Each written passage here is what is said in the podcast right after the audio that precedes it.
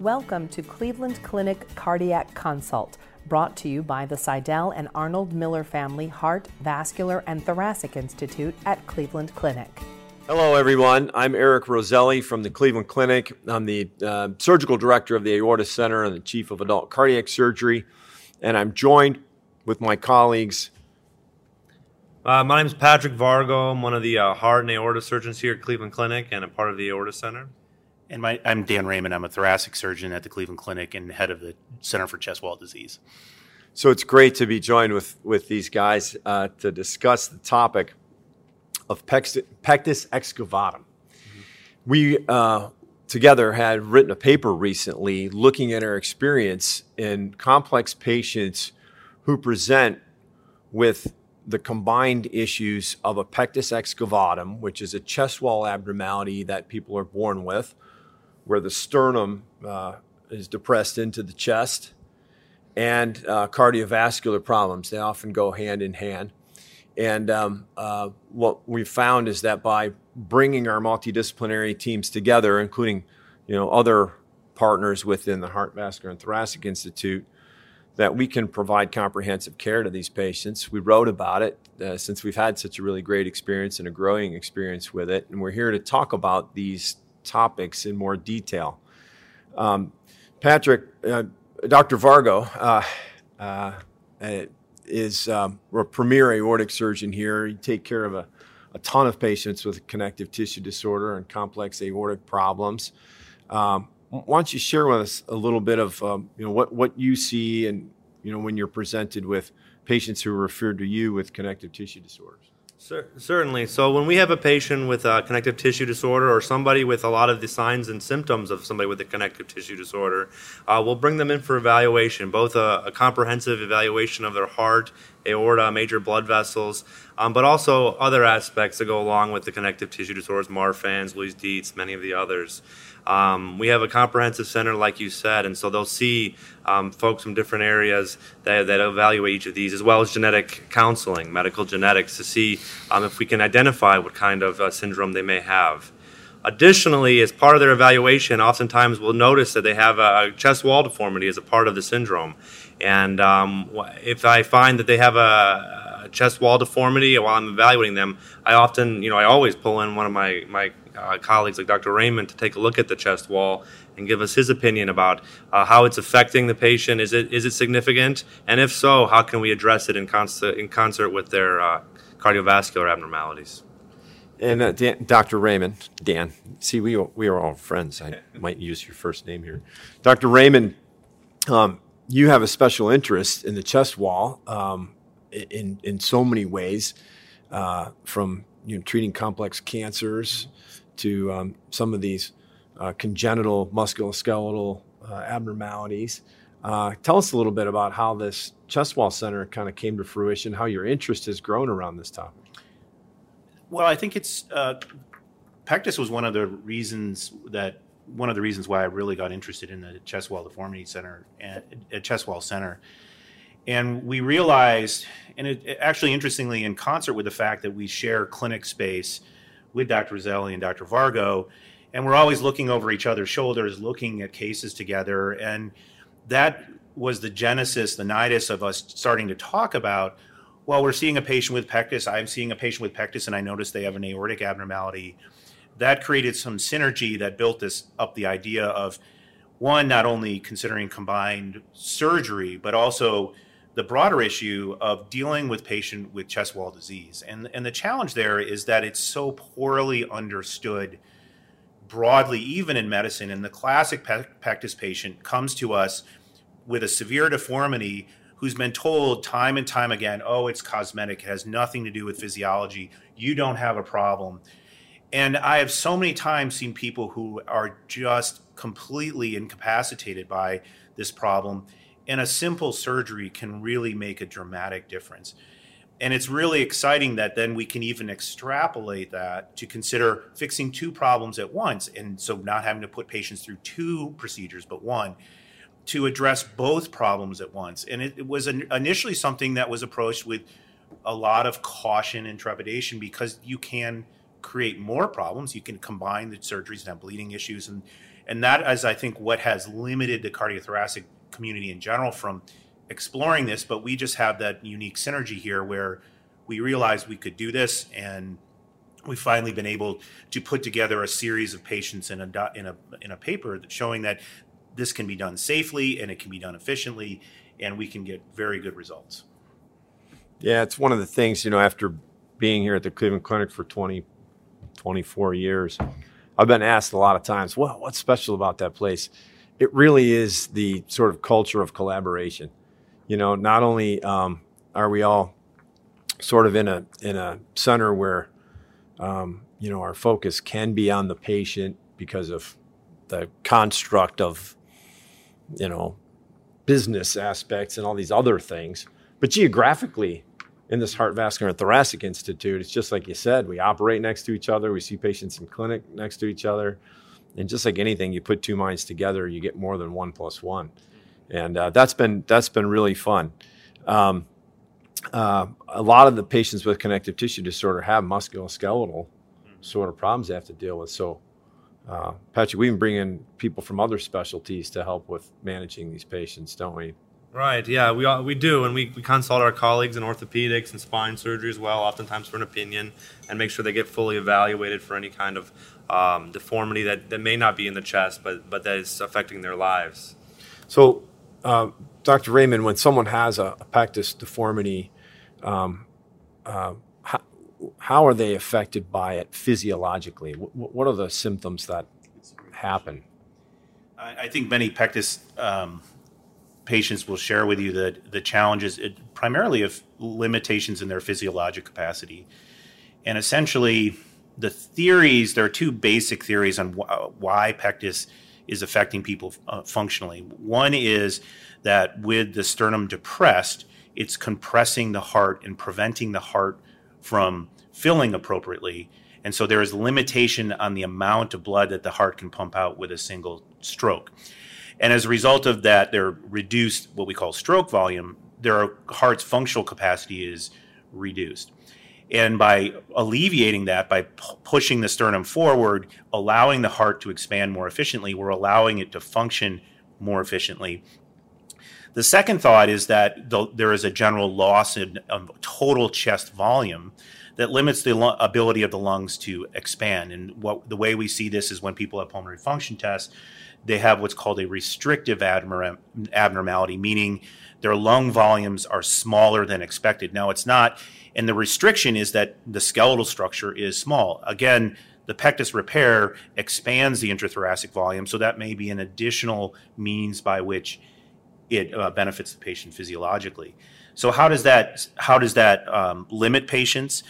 They tend to have hit a plateau of exercise capacity that's lower than their peers and so they can the the uh, person will go exercising or doing a treadmill, and the person next to them will be able to go 10 minutes, 20 minutes longer. I've had patients who are uh, of the extreme who would exercise until they passed out because that was their pushing themselves to their limits of capacity. Where do they feel when they're at their limits? Their heart is racing, they feel palpitations, and they simply just can't keep up with their peers and and that is kind of the classic sign of pectus. And we can look at that more objectively by getting what's called a cardiopulmonary exercise test where we can actually quantify the amount of work that a patient can do based on the amount of oxygen their body consumes. And what we find in the pectus patients is that they have abnormally low work capacity and so by fixing that pectus, we can increase that work capacity so that they can function similarly to their peers. And so, do you do um, exercise testing on your pectus patients routinely as part of the work? I do routine exercise testing, and um, that's one of the things we always tell patients when they come in is to bring a, some exercise clothes so that they can um, go through the process. It does involve getting blood gases. Um, the the one group that we don't necessarily do that in is patients who have underlying cardiac abnormalities that are being considered for cardiac surgery because it's on the exercise test it can be very difficult to differentiate what is pectus limitation versus what is cardiac limitation and so there we're we're we're basing it more on classic factors such as the Haller index which is the kind of the basic um, objective measurement that uh, most people use what about post-operative exercise testing Have you have you been able to demonstrate a benefit? We haven't done that formally. It's it's something where I, honestly I've been looking for the funding to do it as a um, a postoperative test. Um, we have in in in cases where people come back and don't think they've shown benefit. We've done exercise testing to show them that they've increased their functional capacity by 15 to 20 percent, which is about what you would expect because that essentially oftentimes will normalize their functional capacity. Um, it's a, a, goal of mine in the future to have everyone tested pre and post op. It's just that I have to find the funding to pay for the test post operatively. So this operation improves that sort of, you know, bucket handle billowing mechanism of chest wall exactly. respiration. Yeah, and and it's it's what's the downside of any surgery on the chest is you lose some of the, the, what we call the compliance of the chest wall the chest wall becomes a little stiffer so this doesn't it's not free but the the surgery itself improves the intrathoracic volume and then uh, probably more likely i suspect it's the cardiac filling abnormalities that we're we're no we're preventing that right ventricle from being compressed we're allowing the right ventricle to fill to maximal capacity and allowing it to accommodate increasing needs as people exercise. We definitely saw that in that first yeah. case we did together. Yeah. It was yeah. remarkable. The woman couldn't walk to her mailbox. That was the story she told us, and she's just the sweetest thing.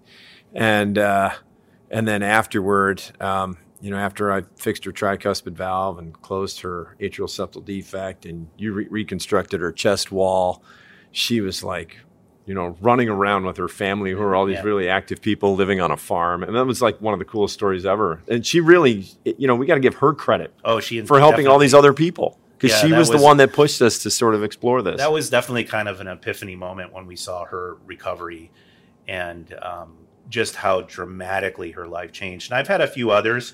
Um, one is a, a, woman who's been on YouTube, who. Um, uh, came to me with a fairly significant defect and um, was basically told all of her life that she was lazy and she just wasn't working hard enough. Ugh. And the change in her life after the surgery was was it was life changing for her, and it was so gratifying to me. And it's really what has motivated me to push on this and really be dedicated to the Pectus population, where a lot of people just don't take them seriously, and it's it's something that you with experience you can you can um, you can help people. You have to identify their physiologic limitations and see if you can make them better. And it's a it's very rewarding. Yeah, it's not it's not just a cosmetic no. benefit. Although you no. can't discount that. It's, people are pretty excited about having sort of a, a normal right. looking chest wall for sure. Afterward, I remember right. one guy was joking around how his brothers used to um, put cereal in. Yeah, the in cereal bowl. The cereal bowl. right. Yeah, that's that's, funny, a common thing. Funny story. Yeah. So, um, but um, th- this operation is really interesting. How um, the way that we conduct this is um, kind of your team starts, yep. clears out the cartilages, gives us exposure alongside the sternum, and then um, and then we work often on the left side of the chest. Patrick, tell us a little bit about what what these uh, the orientation of organs in the chest about our patients, what what it's like. Right, right. So oftentimes in these in these so ordinarily the heart sits right behind the sternum and it's also towards the left of the heart. With a severe pectus or severe you know deformation in the chest wall, it's often pushed to one side, and many times that is towards the left side of the chest. Um, so when we go th- when we do these surgeries together, um, we said we first, first expose uh, to the side of the sternum and uh, remove the cartilage that's deformed, and um, we'll actually shift the whole sternum sideways and have really uh, excellent access to the heart structures. Um, within the series of patients that we've done these together, and we fixed um, mo- the majority of them had aortic operations, aortic repairs in the root, ascending, and even the arch. And the next most common operation was the mitral valve, which even in a normal patient can, can be ordinarily difficult to, to view sometimes. And, and there was excellent exposure with this approach. So going next to the sternum and moving the sternum, sternum over provided an excellent uh, a view of the cardiac and aortic structures below the chest wall that we needed to see to fix.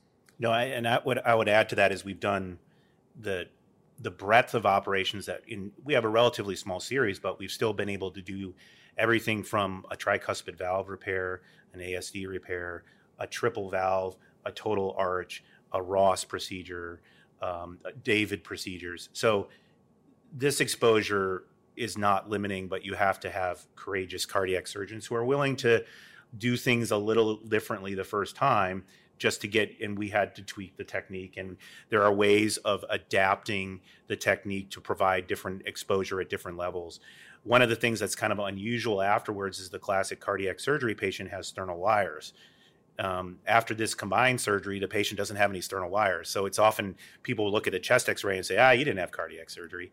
So it it does it it makes things a little different for the patients. And I always warn them now. I'm like, people aren't going to believe you had cardiac surgery just because they don't see that telltale sternal wire on your chest X-ray. Yeah, there is a midline scar though. Yep, there is. Right? There the sure skin, is. The skin incision is still in the middle, um, and the you know one of the things the it's not just sort of all, all of us coming together talking about these things, but it's also what's made this uh, available to us. I think is the the imaging technology, right? So we can we can take a CAT scan and do a, a base, basically a virtual view of what the various sort of um, uh, approaches might provide us. And uh, we can sit down with the 3D workstation and really get a sense of exactly how that incision needs to be, what portion of the chest wall needs to be addressed, what the structures are going to, and how the structures are going to be exposed underneath. Uh, that's been a, a really nice sort of tool for us to use. Well, and I think that's and that's been reflected in the fact that we don't have one single approach to this. That we've actually there's a T incision where there is an upper sternotomy, or there is a completely left peristernal approach, and that is a that is a team decision that's made preoperatively based on what is going to be the best exposure. Yeah. And, and there is some variability in sort Absolutely. of everybody's, well, just like there's variability in everybody and everything. Uh, I've been particularly uh, uh, paying a lot more attention when I see patients with pectus, because a lot of patients have a mild pectus Yes. that we leave alone. Yep. Right? Yeah. Right. We'll leave it alone and do our cardiac operation.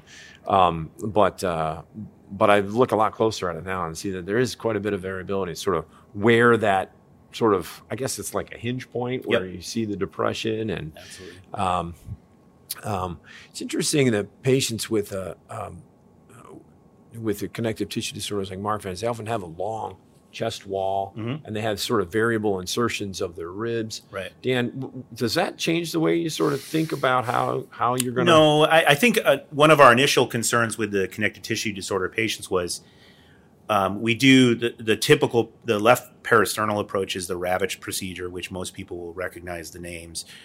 And um, one of the concerns was would they have any problems with um, the cartilage regrowing after we've done the left peristernal approach and divided the soft tissue and then sewn it back together. And that was one of the reasons why we we truly waited on doing this paper until we had good, reasonable long term follow up with reasonable imaging because all of the of the Marfan's patients get serial CT scans after surgery, so we can look at their cartilage regrowth, and we noted that they all regrew. That there wasn't any, there weren't patients that had defects in their chest wall, and a billowing or a flail chest. Um, so I, I think in the connective tissue disorder population, I, that was my biggest concern. That has been shown to be not a concern. Um, definitely, the sternum can be, although the chest is longer, the sternum can be more blunted. Yeah. And then the cartilage comes in in a more crowded, fused, uh, um, abnormal fashion, which makes it getting harvesting the cartilage and preserving the lining, the perichondrium, a little more challenging. But it has been I, one of the things that I, I'm very pleased with this study that we've been able to do is look at the the regrowth of the chest wall afterwards and show that this procedure didn't impact that. Yeah. Yeah, I was a little worried about that last element you were talking about that it might affect diaphragm function Yeah, or something, yeah. but that really hasn't been an issue. No, Two of the two of the big concerns that people have about this idea of combining the things are um, number one, whether there's an issue with the potential for more bleeding, and number two, uh, pain management. Can uh, can Dr. Vargo, can you speak to speak to the bleeding issue? Yeah, you know, we looked through at all the blood transfusions and blood products that patients received, and, and there were there were patients did receive transfusions, but when when looking at the what they received, it wasn't out of the, the realm of what we see with complex uh, cardiac and aortic surgery. Um, we didn't have a direct comparison group to compare them, but but looking at it, that we take care of patients we do these operations in with and without a pectus, and the level of transfusion seemed reasonable. Yeah, I thought that was true too, even with circulatory arrest. Right, and, and another important thing was is that we didn't see any post-operative bleeding. Um, a concern would be that um, you know with an extent more extensive chest surgery that they would be at risk for bleeding after surgery. Um, and that didn't seem to be the case. Um, patients did well after surgery. No one had to be, um, no, there were no take, there were no re-explorations for any kind of bleeding events, and and uh, it was it was a reasonable post-operative course. Yeah, that's uh, that's certainly relevant because uh, you know when you have to take someone back in an emergency situation or consider you know doing CPR or something like that afterward, that can that can um, sort of give the team a little pause. I, I don't know if it's just us being more meticulous or maybe our exposure is just really good through that that broad uh, broad exposure. Um, Dan, can you comment about the pain? Yeah, pain control is a huge component of. It's one of the biggest things when I talk to patients about recovery from a pectus surgery. What's unique about the combined approaches, we with a, a pectus alone repair, we like to use an epidural for temporary pain management. We can't place an epidural the day of surgery um, because of the anticoagulation required for the cardiopulmonary bypass. What we can do is one, do regional blocks, and two, we can um, put, have an epidural placed once the coagulation parameters are normalized after surgery. So it's something where many of the patients get an epidural the morning of post-op day one. So the pain management, again, which was one of our, the bleeding and the pain management were our two major concerns. We've been able to work out solutions to all of those problems um, in, a, in a very satisfactory manner. And again, I think that works on our, our, our team approach. Um, the, um, what I would say about the bleeding is certainly that was again one of our areas of trepidation in, in going into this, and I think that's a, one of the obstacles that a lot of people think about, um, and that just took caution, time, and um, op- and then it's observation afterwards, and we're finding that we're not having excessive bleeding issues after the surgery.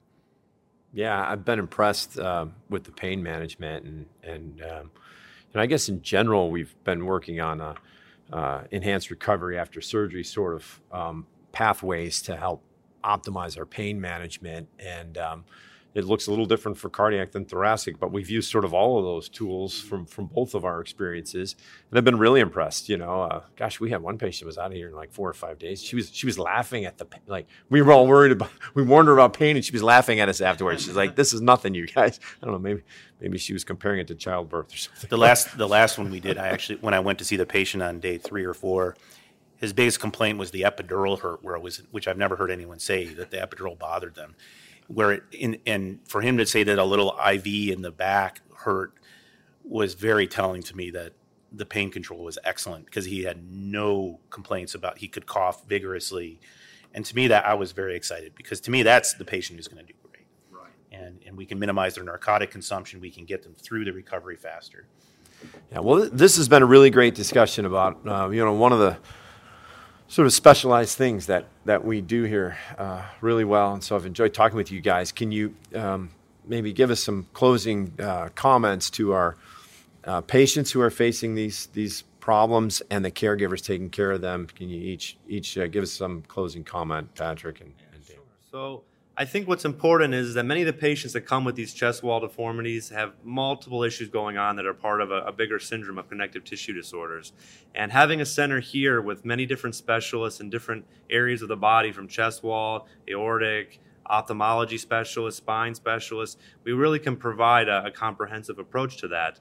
And I think uh, our, our experience with fixing these defects the pectus defect in combination with cardiac surgery has been shown to be very effective and, and safe to do. And I think it's a, a valuable tool to offer patients to, to make them feel better and, uh, and have more, uh, more energy and exercise capacity to, to enjoy their lives.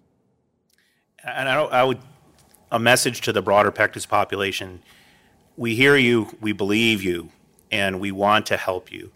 I would strongly encourage people who have questions, who want evaluation, you should be seen at an experienced multidisciplinary center that can has has significant number of evaluations under their belt and can manage these complex issues. It is not just a cosmetic problem, and there are solutions for you.